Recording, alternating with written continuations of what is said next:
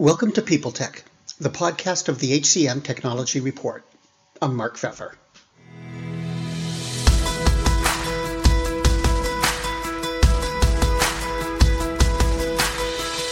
Today, my guest is Niko Simko, the founder and CEO of Clair.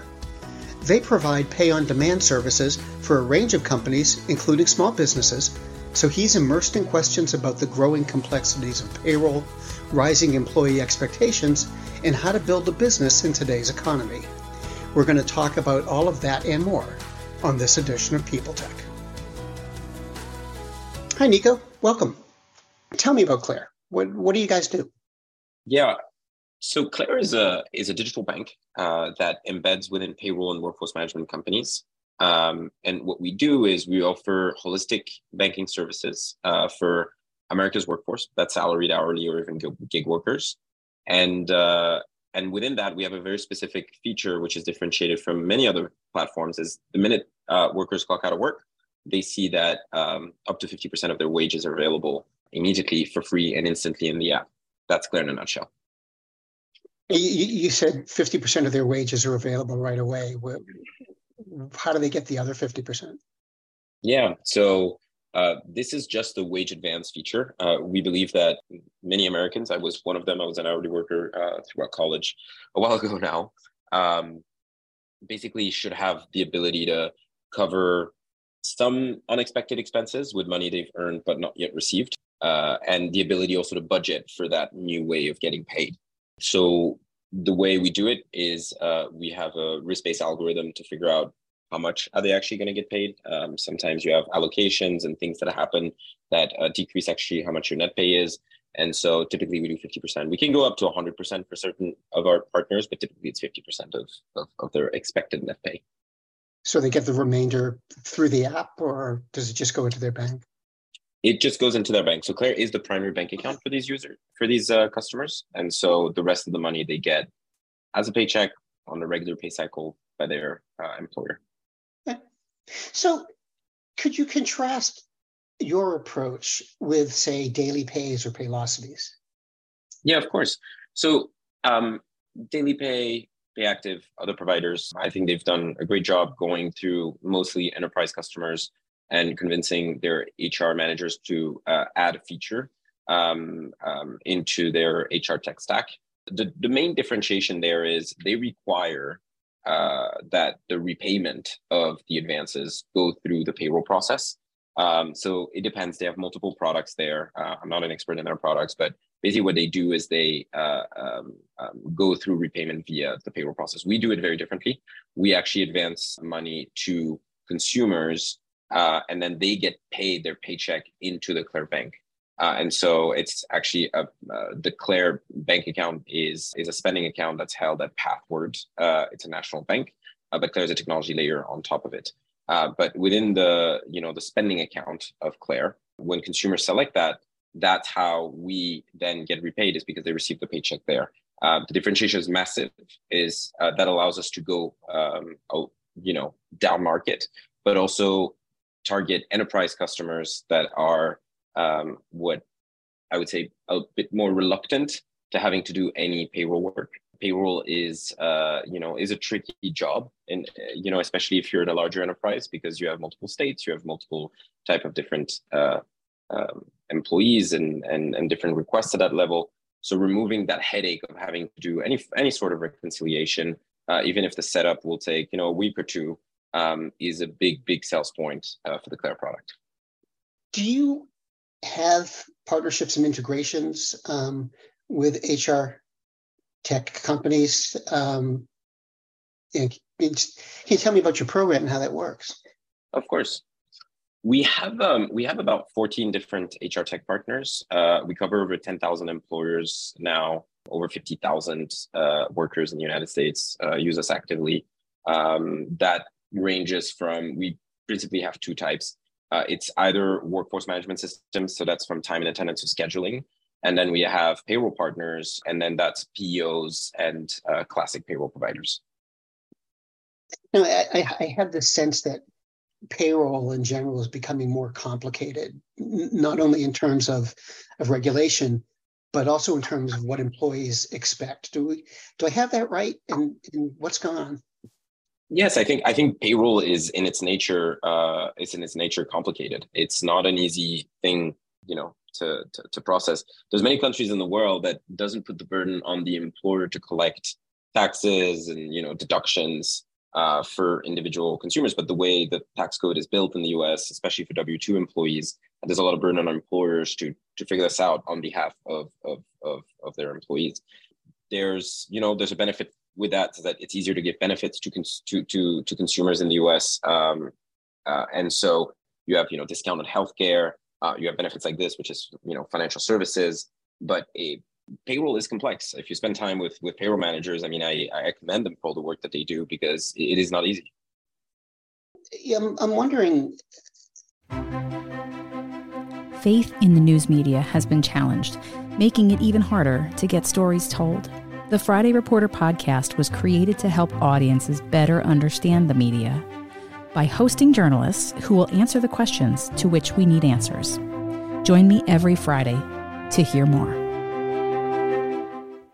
With all that you do, and I'm curious about your customer base. Are you mostly smaller companies, or do you have enterprise companies, or can you describe that? We're available and live and growing in 29 different industries. So that is a public school, random examples, public school in Georgia, tarmac workers at airports in Florida, large national quick service restaurant chains with thousands of employees, large hospitality centers like hotel chains across the country, and then mom and pop shops. The reason why we can do all of it is because we are, for vast majority of employers, we haven't gone ahead and sold to them. What we've done is we've partnered and enabled workforce management and payroll companies to do it themselves. We have received more and more inbound from larger customers that say we would like something that, helps the payroll process, because right now it's too convoluted, to have a system that requires their payroll process to do something. But yes, the vast majority of our customers are really through the diversified distribution that we have via workforce management and payroll. Does that put you at arm's length from those folks, or do you still deal with them directly when you need to? Yes, so it's on-demand pay and urgent access is still, I think, relatively speaking, in its nascency. I think it's a few million people that really use it or have access to it. And I think there's 80 million people in the US that, if it was available, they would probably use it in some sort. And so I would say 90% of our market, we don't really encounter any of the previous players. That's just because of the sheer size of the market. And that's also the case for most financial services products. Financial services has never been a winner-take-all market. It's always been pretty divided. I don't know how many banks there are in the US. I think it's in the thousands. Some are, state chartered, some are national chartered. I don't think that that there's any restrictions in terms of market size here. I wanted to ask you about the economy. It seems unsettled right now. It seems like a lot of people just aren't quite sure what's going to happen. How is that impacting both your business, but also your business planning? I think for our business, we cater to America's workforce, which in times of, for example, high inflation, which we've gone through, which was one level of uncertainty we've lived through. I think we've seen our product help customers, and therefore we've seen increased adoption. One particular example I have of that is gas tanks started putting $80 holds on cards where people had only, $50 or $30 to pay for gas. So they needed actually to use wage advance tools just to cover the block that these gas stations would put temporarily. The business cycle then has changed towards, hey, inflation is now lower. It's half of what it was probably at the beginning of the year. But it's still, 4x higher than where it should be to some standard. And so I think with the Fed, raising rates, I think there's a lot of to your point, uncertainty about the market. I don't think that this has necessarily affected the employment markets yet. That doesn't mean it's not going to for the for the rest of the year. And so I think that level of uncertainty is putting a lot of stress on day-to-day workers. And so for us at Clair, the really big focus is to build products that will relieve some of that financial stress. The word Clair comes from French, which means clarity. And the reason why we call it this way is because we want the product to be built in a way that gives full financial transparency to our customer base. And so we're going to keep investing in this. We're going to keep hearing from our customers what kind of products they want. One of our latest products that we've invested in actually was driven by kind of this level of uncertainty that we're feeling is the level of stress that people had around finding an ATM. It's one thing to have free ATM access for an application. Another one is how much clarity you give around it. So we built an entire ATM map. And what we realized is that our customer base felt more secure and felt less financially stressed having this. So that's number one. I think for us internally, we see this as a really big motivator for the whole team to keep working where we're going, and our investors are also behind us to keep pushing. So my last question is one of the things I picked up on recently, reading the news, is there seems to be more and more talk about regulations on services like yours. And so why do you think that more jurisdictions are looking, and how will it impact Clair? It's a great question. I think it makes sense that states in particular are looking at regulating earned wage access.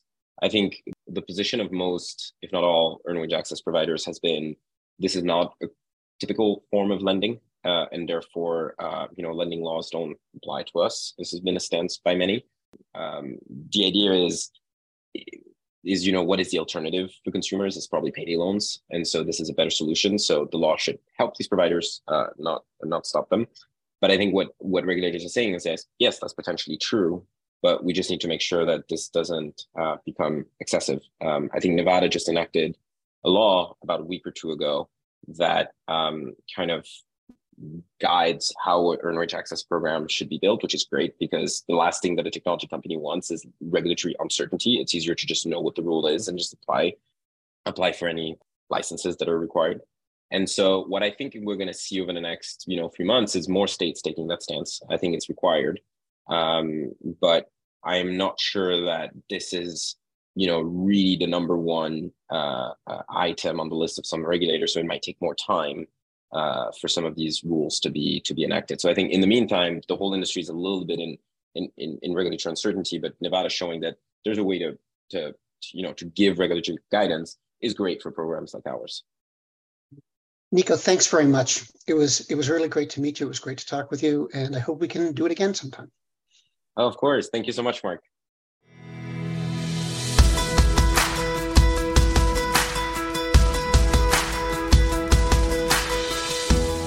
My guest today has been Niko Simko, the founder and CEO of Clair. And this has been PeopleTech, the podcast of the HCM Technology Report. We're a publication of Recruiting Daily. We're also a part of Evergreen Podcasts. To see all of their programs, visit www.evergreenpodcast.com. And to keep up with HR technology, visit the HCM Technology Report every day.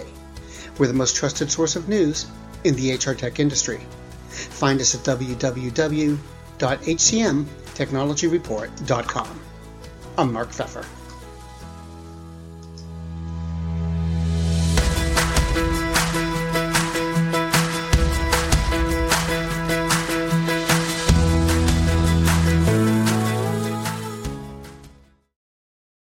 Do you love news about LinkedIn, Indeed, Google, and just about every other recruitment tech company out there? Hell yeah. I'm Chad. I'm Cheese. We're the Chad and Cheese Podcast. All the latest recruiting news and insights are on our show. Dripping in snark and attitude. Subscribe today wherever you listen to your podcasts. We out. The world's best-known investor and Wall Street expert Warren Buffett once said, Wall Street is the only place that people ride to in a Rolls-Royce to get advice from those who take the subway. Mr. Buffett's quote is remarkably accurate, but how many people would rather receive advice from him than someone simply guessing?